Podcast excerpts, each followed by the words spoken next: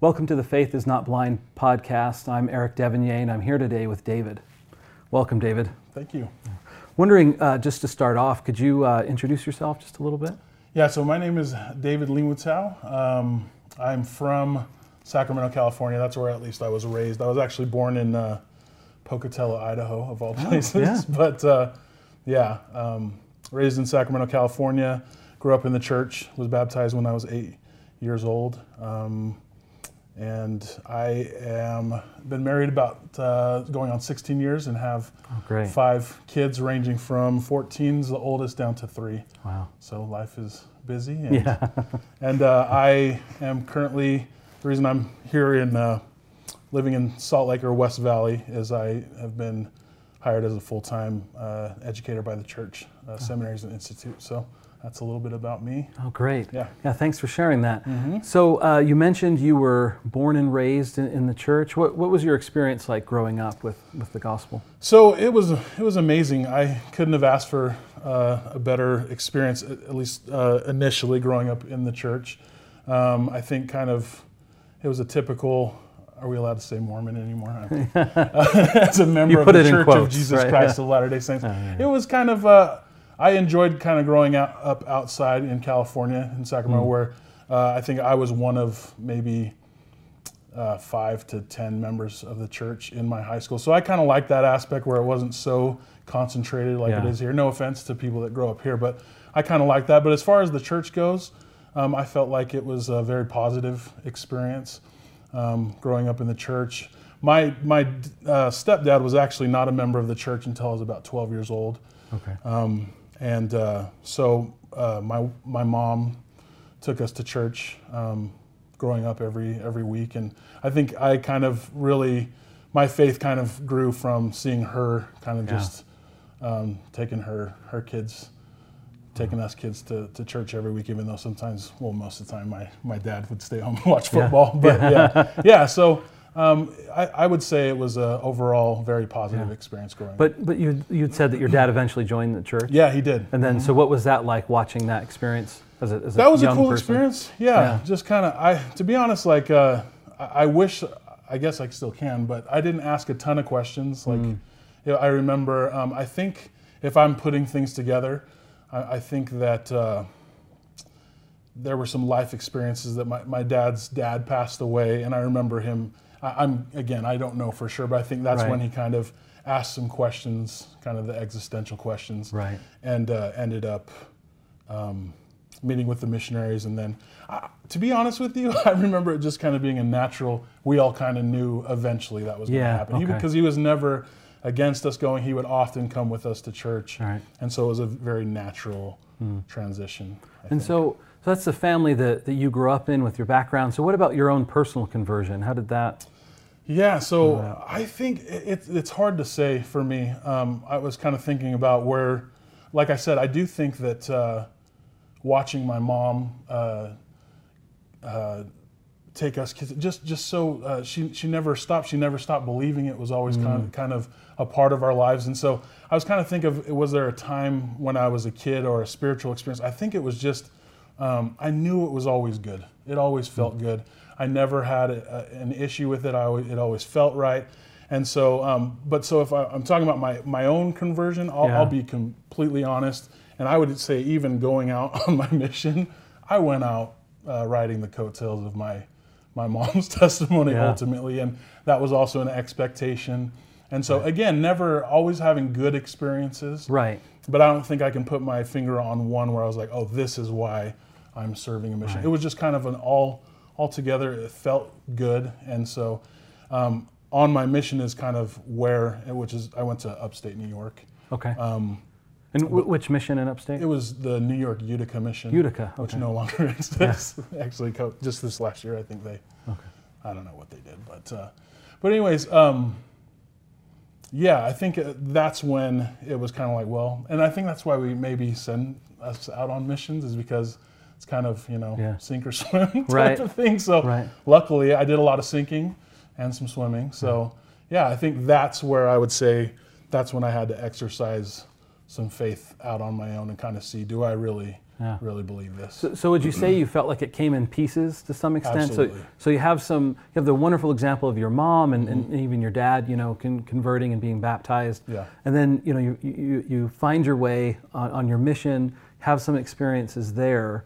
And, and it just sounds like it's piece by piece that you're, you're starting to feel some of these things about, about the gospel of Jesus Christ and yeah. about the church. Um, and uh, as we often know, uh, you know, we become converted uh, to the gospel of Jesus Christ, and then there, that, that's not the end result, right? Yeah. There are things that happen, there are challenges and complexities. So, so what happened? Um, what's happened to you with, with your conversion, your story? So, like I said, on my mission, I had some pretty faith promoting experience, and yeah. then also, just as you you know, and as anybody who knows who serves at mission, it is no it is very hard, right? Right. right. and yeah, I, very difficult. I make sure I tell anybody that comes, you know, in my path and asks about missions, it's like, it's it, it was yeah. the hardest time of my life. Right. But then again, I think also comes those those amazing experiences. So I think I came out of my mission with some experience. Specifically, I would say, because um, I think my, what my mom and my my dad really taught me growing up was this relationship with the Savior Jesus Christ and with a, a loving Heavenly Father. Yeah. On my mission, though, I think what really came for me was was a testimony of the first vision, of mm-hmm. sharing that with people and kind of having that undeniable, like this, this this feels different when I'm sharing this story, right? And I think so again, kind of gaining a testimony and bearing it yeah. uh, of specifically of the restoration, where may, I, I don't know if I had that before I went on on my mission. Now, right. what's interesting, kind of the same thing when it comes to challenges. I would say, and again, I, I don't know if I can pinpoint when exactly, but it was in my 20s. Um, I, am married and then a couple children. I ran into um, some church history, and to be honest with you, I don't even know. It's not like I was like perusing like anti-Mormon. Yeah literature or anything. I just think we're coming, like, I, am part of a generation which, which tr- is transitioning from analog to digital, right? And so, right. so you have the, the internet. And so I, don't, I can't even remember. I think it might have just been a podcast. And even, it might have been even been Fair Mormon podcast. Okay. So a, a, very positive, you know, faith right. promoting site. But I, I was introduced to um, Joseph Smith's polygamy, which, mm-hmm thinking looking back it's like how did we not know this kind of right, stuff right? right? we all were pretty cool with brigham young right, right. having many and seriously like growing yeah, up was like yeah. oh yeah brigham well yeah that's just what it was and and then i found out i was like oh joseph smith had you know however many wives and so that was new and then i started to get some other information about our history i've always had questions about um, race in the priesthood sure and polygamy and but then it just kind of became this thing where I was like, you know what? I, I personally kind of, um, in, a, in hopefully a faithful way, I wanted to find out more. And so that's kind of when I kind of went on my journey of, of trying to make sure that I knew, mm-hmm. um, kind of, this is, I would say, I, I wanted to make sure that I was not afraid of truth, period. Yeah.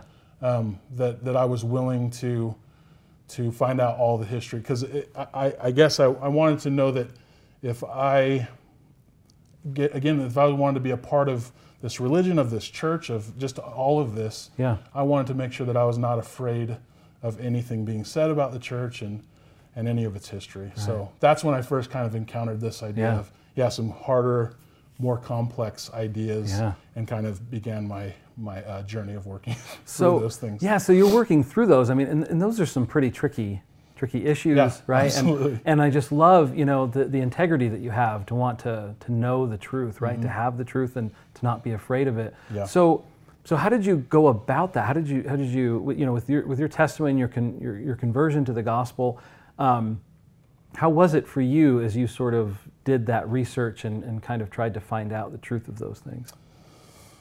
Um, so I knew that I wasn't going to be afraid of things that um, were from uh, opposition to the yeah. church. But at the same time, I don't think I went seeking, oh, well, let me find out everything from the other side. Right. So I wasn't afraid of it, but I definitely didn't go, oh, let's go find out what everybody else is saying. So I, I do think that Fair Mormon was a great resource. That's why I attend their, their conferences now because really they, they mm. really helped me through a lot. Yeah. Um, and so I started listening to podcasts, um, Terryl Givens was a great resource. Uh, Adam Miller has been an Yeah. excellent. Re- those types of. So Right. I, I I decided okay, if there's people this smart in the church, I'm going to try to go to some of them. And and also, no offense to the past, but I also wanted very current, the current Yeah. thought on things. And and so I dug into Joseph Smith papers and all, all all of those kind of resources. So. I guess you would call those faithful resources. But again, I, I do want to stress that I wasn't afraid also to go to, like, I, I had heard about the CES letter. And so Right. I went there and realized it's just a BuzzFeed of all the, right? Yeah, all the of all the stuff that's been uh, said. yeah, all the stuff that's kind of already been said. So, Right. so yeah, that's kind of how I approached it. Um, I guess in a, I hope in a, in a faithful Yeah. way. Yeah. And so, how did you feel? You know, during that process, how, how did you feel like your testimony grew? it was a process of i hope this comes out the right way but like deconstructing my uh, what, what i kind of there was a lot of assumptions that i had made growing up in the church and that things are just perfect and everything fits together just perfectly Yeah. um, and then you run into information you're like yeah this isn't as um, a fairy tale like i kind Right. of thought it was and again very good things still right it's not Right. like i just oh well this wasn't this i feel betrayed although there is a feeling of not betrayal but like where where's the where's all this been and so Mm. Right. that's been kind of hard but at the same time you got to have you got to understand that like for instance my parents wonderful people a lot of times they just didn't have the information or Mm. when do you really say like some people are like why wasn't i taught this in church well when in church are you going to i don't know sunday school is that the right time to discuss politics maybe i don't know but um, right. Or, or at what age, right? Because Yeah. you have developmental. Right. Because really, you know, we've talked about this with a few historians.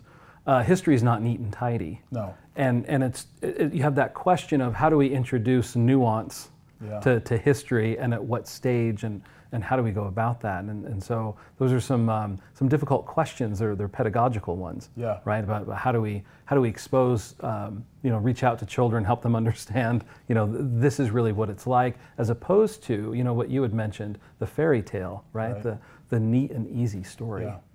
Which is, as a parent, that's scary. How do you navigate that, right? Right. And so um, I, I think, though, I think this generation, as I work with the youth, they're, they're ready. Like Yeah. they're, they're, um, they're ready to handle. In fact, they already are, right? Right. We, we're worried. we, sometimes I go in the classroom, I don't, I don't know. Am I, should I bring this up? And it's like, they, they've already heard this 10 times from their, from their friends. And so I, I do think we're getting to a point where we can kind of um, navigate this with the nuance. Yeah. And hopefully, I think, I think a lot of the youth um, today are ready for that. But yeah, it's, it, it wasn't easy, but, but at, at coming back to what you asked about my testimony, Yeah. I, um, it's one of those things. There are days, I, like very clearly, I, I think to myself, man, I kind of wish I could go back to when it was just, oh, this is just what it right, the, the, Right. the kind of fairy tale, everything's good, every. Right. But I, the experiences that I've had since, I would, I would never. Yeah. I mean, that's that's what I what I used to think testimony is. I, I didn't even have one until I, I had to kind of had to navigate through that stuff. At least for me. Mm. Yeah. Right. I feel like th- that was necessary in order to, again, to kind of deconstruct and reconstruct my faith and and make it Yeah. stronger. I Yeah, say. th- those moments where you have to you really live for your faith and live out your Yeah. faith and sacrifice Yeah. for it. So, so let me ask you, um, you know, a, a final question. You mentioned, you know, you've got five children, Mm-hmm. is that right? And the oldest was 14. Yeah. Um, what do you do, uh, maybe especially with the 14 year old, but with the other kids as well, to sort of help them focus on some of the principles that, that you think are, are most important? That's a tough one, but um, I would say um, it's interesting because you do transition from simple to complex, and then really coming back to Yeah. right. Well, what what are the things that I really focus on? I know this is, sounds so cliche, but it, it's just correct. It's just truth. Jesus Christ is the answer every single time, and so Yeah. um, I find that uh, that when you in the home, when I can kind of uh, redirect my my children to to Him and make sure that it's always about Him, that we don't get caught up in the the little things of the periphery. Um, that that really helps. Yeah. Um, but as far as like helping them to navigate, um, we just talk. We, we make sure that we're our that. family's very open um, about things. There's things that we've that, that we've discussed in my home that like as a like 12 year old me, like I would be I would have been, I don't know, terrified, but also just really embarrassed to talk about with my parents.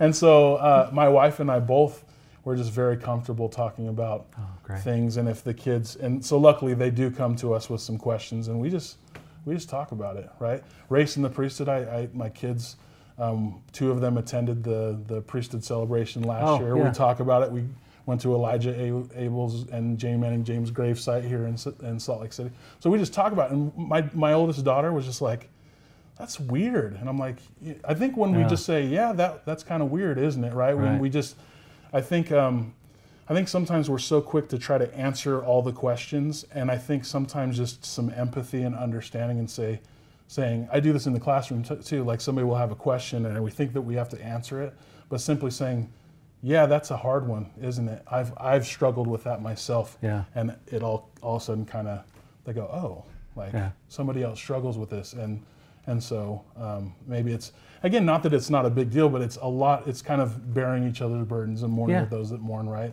Yeah. We just once you you can carry it, carry it with somebody.